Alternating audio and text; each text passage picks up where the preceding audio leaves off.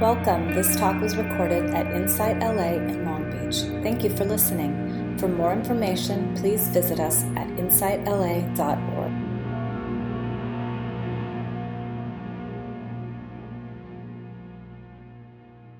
So, welcome uh, and thank you for coming on 4th of July weekend. And uh, we're going to give a talk today or discuss and experience together uh, some teachings on compassion in celebration of His Holiness the Dalai Lama's uh, birthday. As he is a bodhisattva and an incarnation of the Buddha of compassion, we thought this would be a wonderful time to talk about talk about compassion.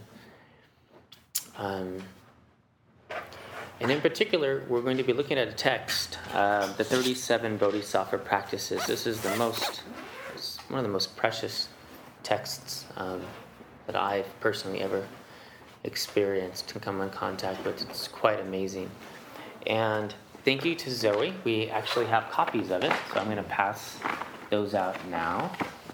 So, you know, first of all, why do we need compassion? Why would we want to practice compassion anyway? I had the opportunity to sit with Lama Surya Das last last weekend, and he was talking about this, and I liked how he said, he said, you know, we're over the time of self-help. We don't need self-help anymore. We need community help. We need global help. We need political help. We need to help the animals. You know? We need to help the school system. We need to engage Buddhism, right? No more self-help. We're gonna we're gonna all gonna die if we're just sitting around doing self-help all the time. It's like we're over that.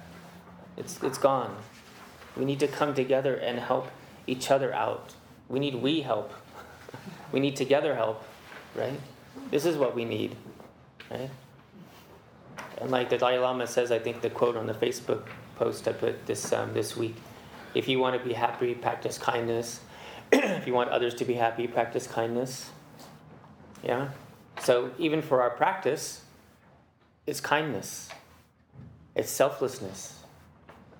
Dilgo, Kin, Khyentse, who, who does a commentary on the text that we're going to be looking at today, says if you realize selflessness today, if you realize that there's no fixed, permanent, independent I today, you will be enlightened today. If you figure that out tomorrow, you're going to be enlightened tomorrow. But if you don't ever figure it out, then you're not going to be enlightened, right? So our spiritual practice is a practice of selflessness. This is what we're getting at, right? With wisdom, mind, and compassion, we give to others, right? We lose ourself in the devotion and the service. In the giving, we lose ourself, right? We lose ourself in the love of it all, right? We lose ourself in love. Love is everything, it's everywhere. We lose ourself in it. Yeah? We're gone. We're everything, just like that. So this this Buddha, this Bodhisattva that wrote this text, his name, I've never heard his name spoken. I think it's pronounced Thogme Zangpo. I could be wrong on the pronunciation. Amazing Bodhisattva. And a Bodhisattva is a being that could take that could attain enlightenment at will. They've gone through everything they need to do. They can attain, they can attain enlightenment, never come back to samsara ever again. But they do so just for the sake of suffering beings. And they make a vow that they will not leave material existence until every being is freed from suffering. So all the great saints, they're all considered bodhisattvas. Christ is a bodhisattva, Krishna and Buddha, they're all all bodhisattvas are returning just for our own good, for the good of all of us. Right? And so the author of this text, who is an amazing bodhisattva, a couple stories I love. When he was a child, they noticed that he had immense compassion, immense compassion. And when he was really small, he went outside. He lived in Tibet. Very cold outside. And he came back in and he was naked. And his mother said, you know, Why are you naked? He said, Oh, there was somebody outside and they were very, very cold and they needed my clothes. So I gave them my clothes. Mm. So she went outside to see who he gave the clothes to. And she looked and there was a bush that had frost all over it, with all of his clothes on top top of the bush, and he'd set rocks on the jacket so it wouldn't fly away. The bush was cold, you know, amazing, amazing bodhicitta. when he was the abbot of a monastery, he had to leave on important business for the monastery, and he traveled almost a full of one day, and he came upon uh, a dog, a mother with pups, and they were all starving to death. And he knew, you know, the dog was probably close to eating her pups, you know, just to survive. And so he thought, well, what to do? I'm already a full day into my trip. I have to get there by the morning. There's no way that I, I can make it, you know. He thought, well, I have to save the animals. So what he did was he he put them in the backpack and he traveled all the way back to the monastery. You know, that's the only way for them to survive. And when he got there, one of the officials in the monastery said, well, you know, what are you doing back? This is very, very important. You have to be there by tomorrow morning. He says, I know, but I had to, I had to save these animals. He's like, there's no time for compassion. He's like, we need to get this done. You know, he's like, here you go again, being compassionate. You know, so he dropped off the animals, and instead of sleeping that night, he just traveled all night, all day, all night, and did, you know, got his business done, and then traveled back. It's amazing compassion. So we're going to be looking at this text. and this text comes in, in three parts. He talks about the preparation of, and this is this actual text is the whole path. This is a whole path. The preparation of, of getting yourself settled into the path, the main teachings, and then he has you know the, the conclusions. And he, this actually these these poems are 37 poems, and they take you all the way to Ati Yoga, like all the way to the highest uh, practices in the Mahamudra uh, Kagyu tradition of Tibetan Buddhism, of this school. So it, it's amazing how he's, how he's done this. And of course, we, won't be able to talk about them all today, but we're going to go over a certain uh, section of that. And I want to go over a couple things because we're not going to be looking at them all today. Um, I want to unpack a couple of them that in the West, if we read them, they might seem a little, a little odd.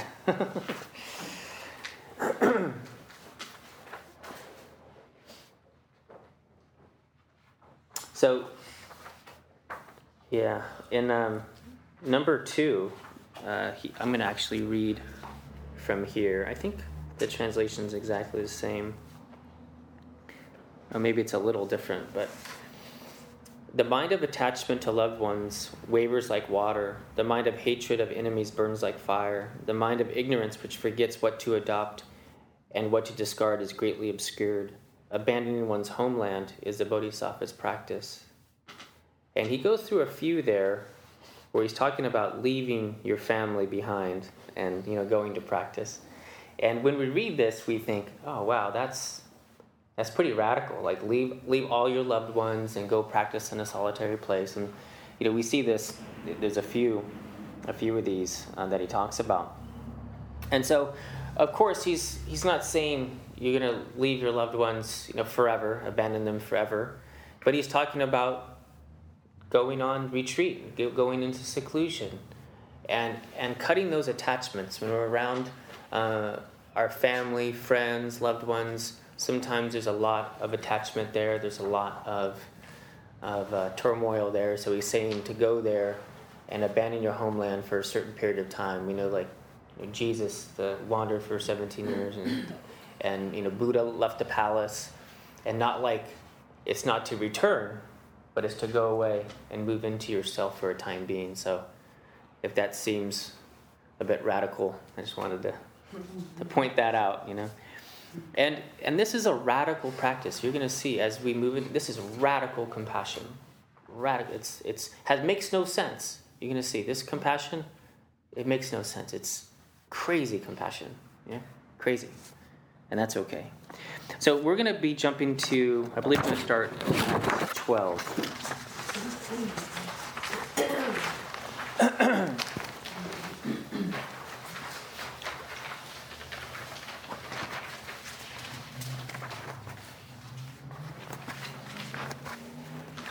and this section here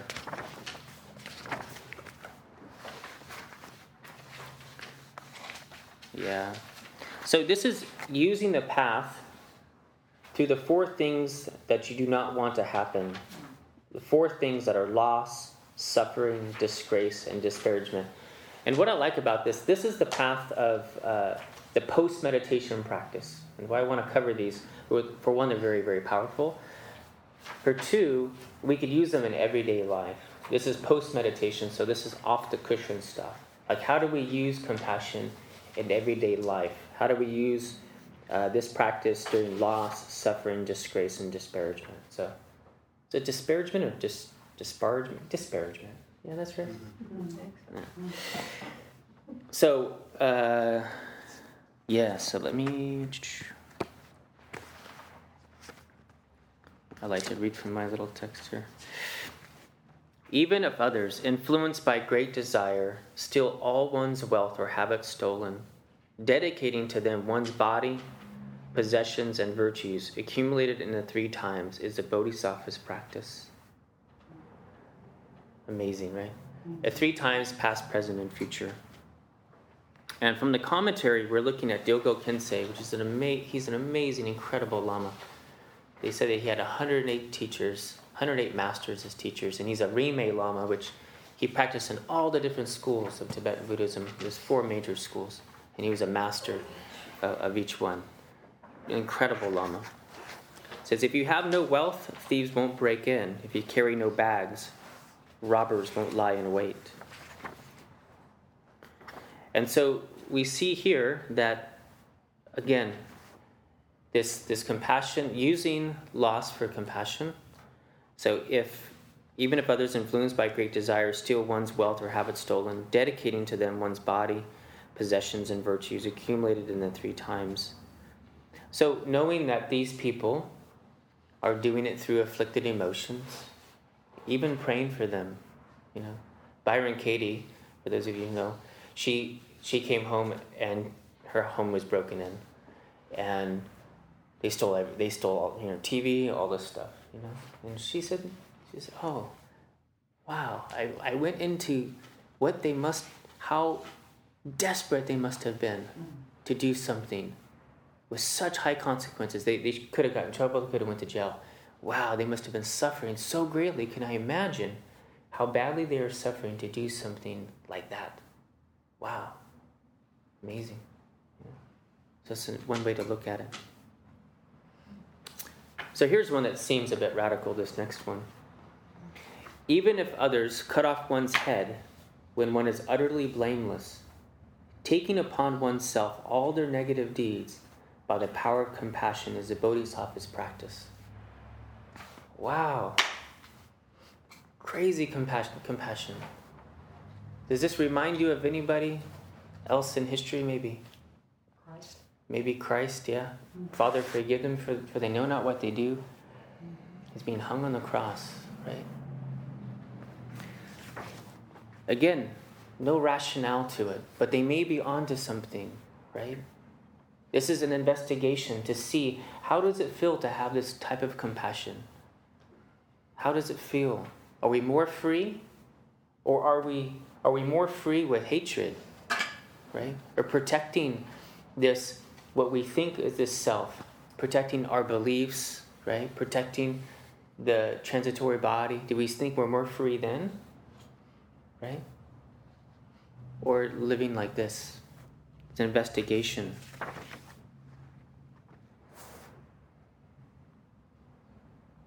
One master said, Should somebody chop my body into a thousand pieces, may I not be the least bit upset but straightway put on the armor of patience. And from the commentary, the idea of enduring of an enduring self has kept you wandering helplessly in the lower realms of, of samsara for countless past lifetimes. It is the very thing that now prevents you from liberating yourself and others from conditioned existence. If you could simply let go of that one thought of I, you would find it easy to be free and to free others too. And this is where he said what I was talking about uh, earlier. If you overcome the belief in a truly existing self today, you will be enlightened today. If you overcome it tomorrow, you will be enlightened tomorrow. But if you never o- overcome it, you will never be enlightened. I is merely a label you have given to a transient combination of concepts and attachment to your body, speech, and mind. It is not an absolute, eternal, indestructible truth like the Dharmakaya nature of the Buddhas. Use any practice you do to dissolve the idea of I and the self oriented motivations that accompany it. Even if you do not succeed in the beginning, keep trying. And so, this is what this, this poem is about this exchanging, this impermanent self. And it's not like we're, we're dying, right? We're actually coming into the only, only real known, right? We are love. We're not the other stuff. we're not the other thing. So they're begging us to give up what we're not so we could really experience what we are. Begging us. Yeah? Even as something as radical as this, giving away you know, this earthly life. You know, symbolically, or sometimes these bodhisattvas do it for real.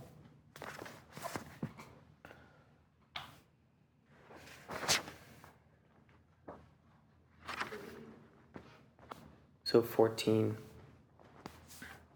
So that last one, that was how to use suffering as the path. You know, 12 again was how to use loss on the path. So 13, how to use suffering on the path. How to use disgrace on the path is 14. Even if someone broadcasts throughout the billion worlds all sorts of uh, offensive remarks about one, speaking in turn of that person's qualities with a loving mind is the Bodhisattva's practice. How amazing. Even if we don't know what people say, sometimes we say, oh, that person I don't think doesn't like me or something. Even if they say derogatory things about us, you know, in public, in return sending them loving kindness. I'm going to read you something from Lama Zopa here.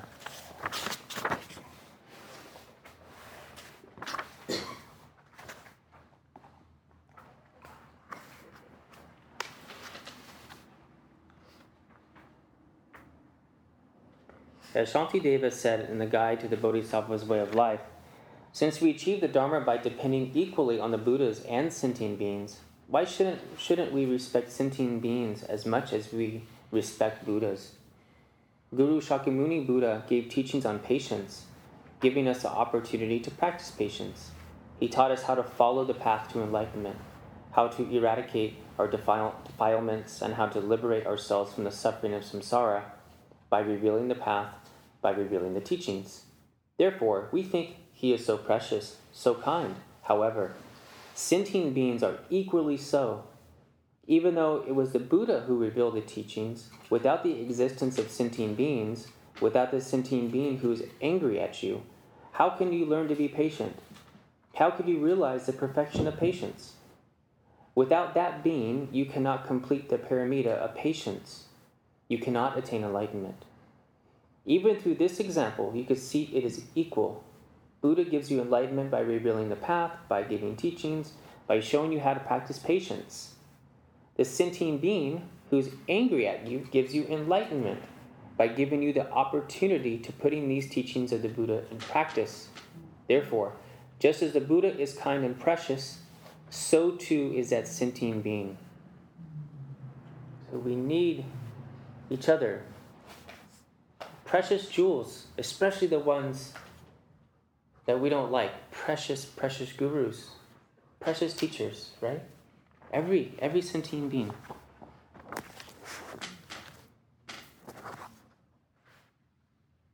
Okay.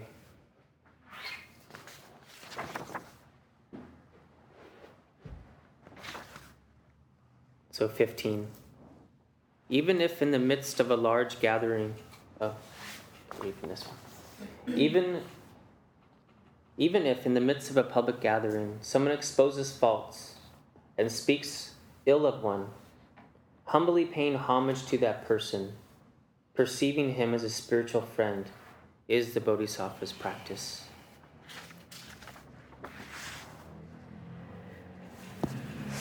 And Dilgo Khyentse says, Never give way to anger, therefore, be patient, and moreover, be grateful to someone who humiliates you, as they are giving you a precious opportunity, opportunity to strengthen your understanding and practice of bodhicitta. And bodhicitta is a sincere wish to attain enlightenment for the benefit of all beings.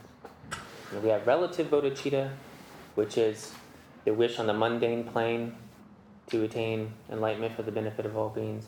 And then there's ultimate bodhicitta, which is an experience. It's like a, a mini enlightenment. I have to attain enlightenment. Ill treatment by opponents is a catalyst for your meditation. Insulting reproaches, reproaches you don't deserve spur your practice onward. Those who do harm are teachers, challenging your attachment and aversion. How could you ever repay their kindness? I'll read that again. Those who do harm are teachers, challenging your attachment and aversion. How could you ever repay their kindness? Indeed, you are unlikely to make such spiritual progress if you lack the courage to face your own hidden faults.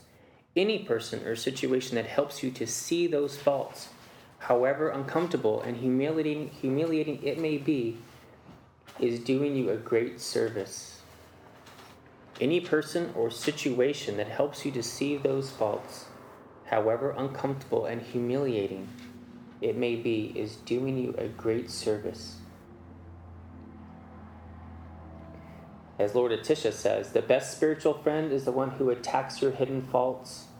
The best instructions are the ones that hit your hidden faults. The best incentives are enemies, obstacles, and the suffering of illness. Yeah? It's a radical shift in how we usually perceive. But if we look at all of our hidden faults that we wouldn't know, anger is not anger from out there, right? Anger is just in here. We have all the fuel in here. The matches may be out there. You might throw a match, right? But if the match falls on calm, peaceful water, no problem, right? No problem. So, those situations and beings that point out to us what we still need to work with, very amazing. Yeah? So, we can extend kindness, gratitude to those things.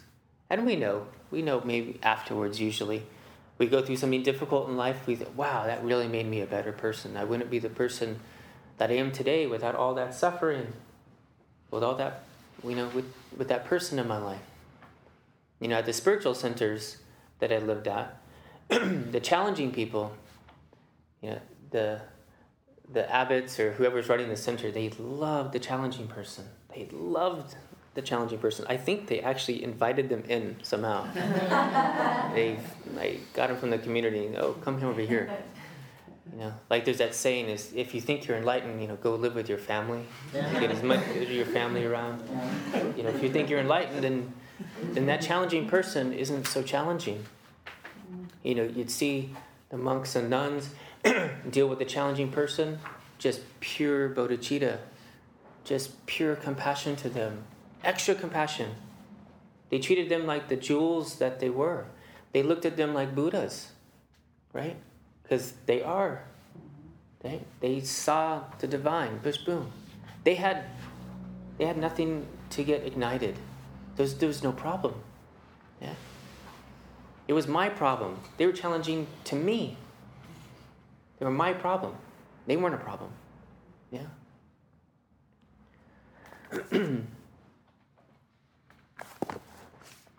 yes, so again, that one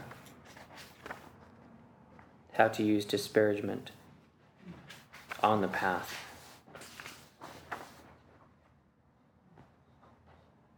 Okay, we'll just do one more and we'll do a little meditation. How to use on the path being wronged in return for kindness. This is number 16. How to use on the path being wronged in return for kindness.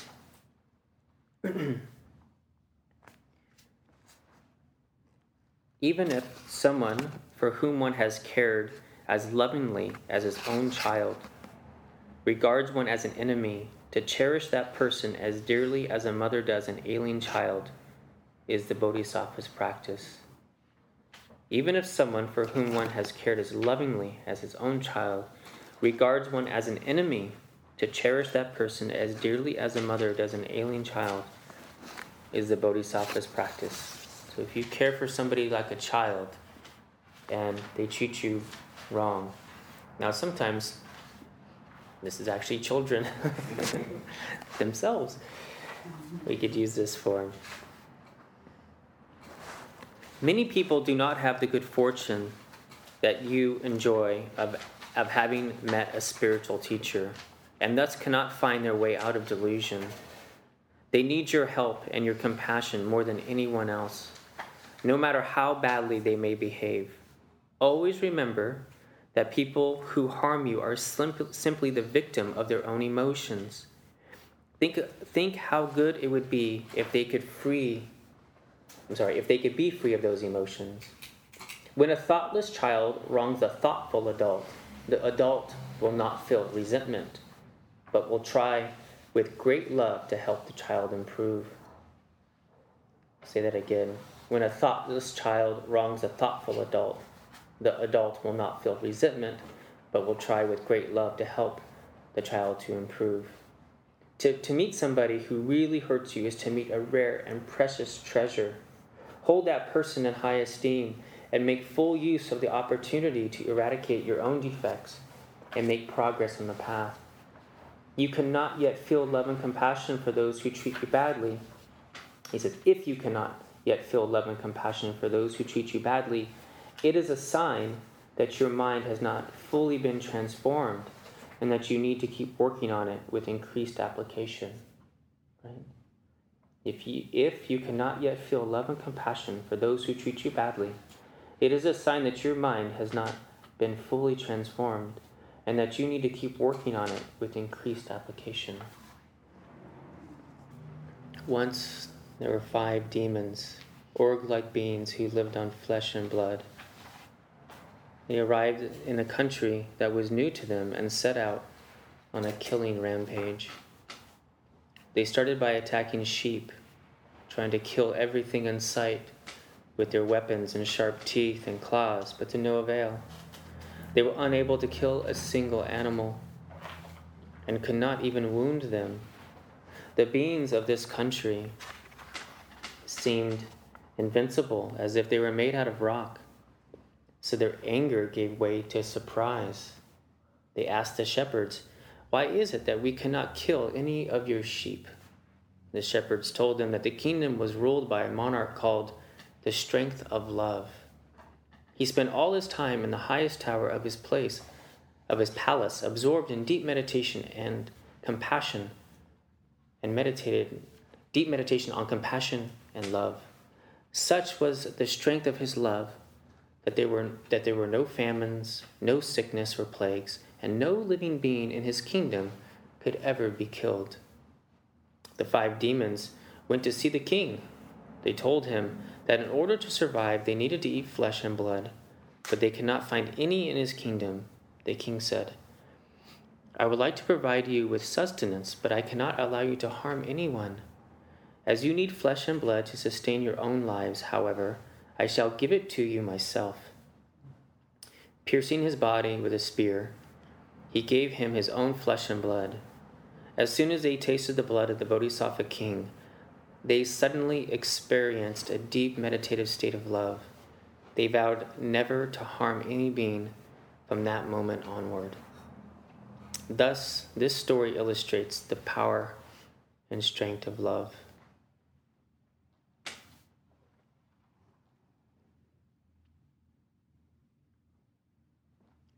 Like that one.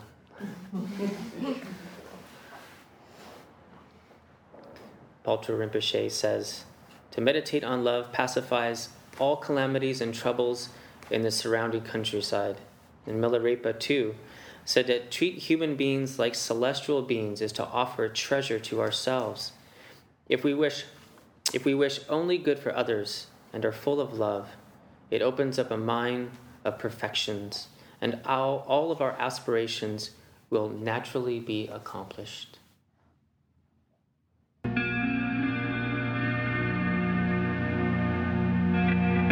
You have just listened to a recording from Insight LA in Long Beach. For more information, please visit us at insightla.org.